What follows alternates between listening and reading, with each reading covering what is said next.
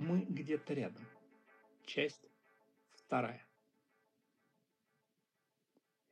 Имя Котик подходило котику чисто по внешним параметрам, но совершенно не отражало его взаимоотношений с Машей.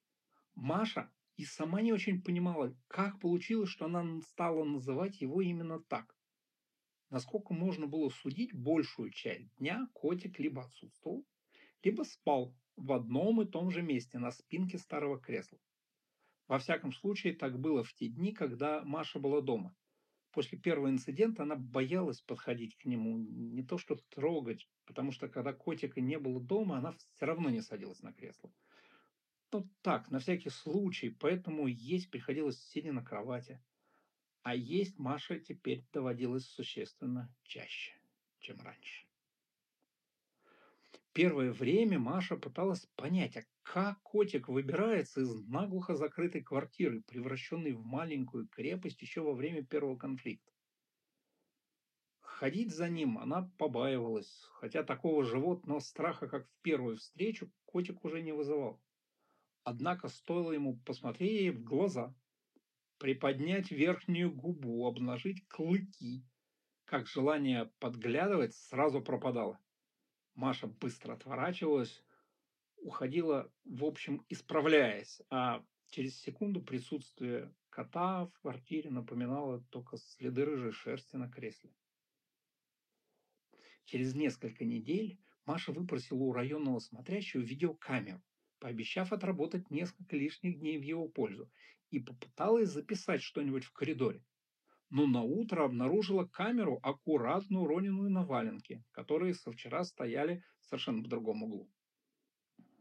При всем жестком отношении к Маше котик явно не желал ей зла. Если бы камера пострадала, нет. Об этом Маша категорически не готова была даже думать.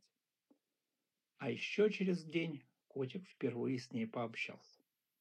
Сон прошел, как и не было. Еще секунду назад Маша крошила в капусту очередного злодея, и вот она лежит на твердом матрасе. В комнате немного душно, одеяло сползло с ног, так что одна нога уже замерзла, а щека помнит ощущение когтей, выпущенных из мягкой лапы, но не пущенный в ход. Котик сидит прямо перед ее лицом, так близко, как она ни разу к нему не была, и смотрит ей в глаза жутким, немигающим взглядом. Секунда, Маша дернулась, стукнулась затылком о стену. Оказывается, котик зажал ее на узкой полосе кровати, вплотную к стене. Но блеснули предупреждающие зубы, и она замерла.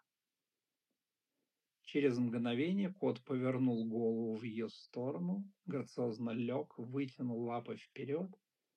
Маша чуть скосила глаза и увидела, что прямо перед ней, чуть выше, лежит что-то темное и блестящее. Щетка.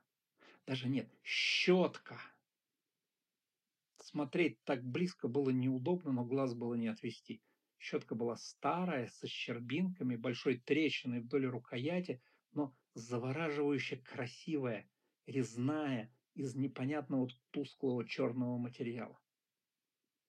Котик потянулся вперед, выпустил из лапы когти, цепанул щетку за ручку, повернул голову к Маше и первый раз за все время их знакомства издал благосклонный звук. Мр. Мр было басовито, сухим и каким-то повелительным. Решение пришло мгновенно. Маша аккуратно достала из-под одеяла руку, взяла щетку и нерешительно потянулась ей к коту.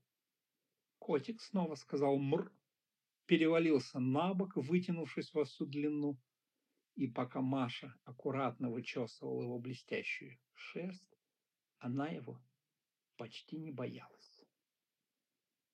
А через месяц Маша почти совсем перестала бояться котика но потом жизнь снова переменилась.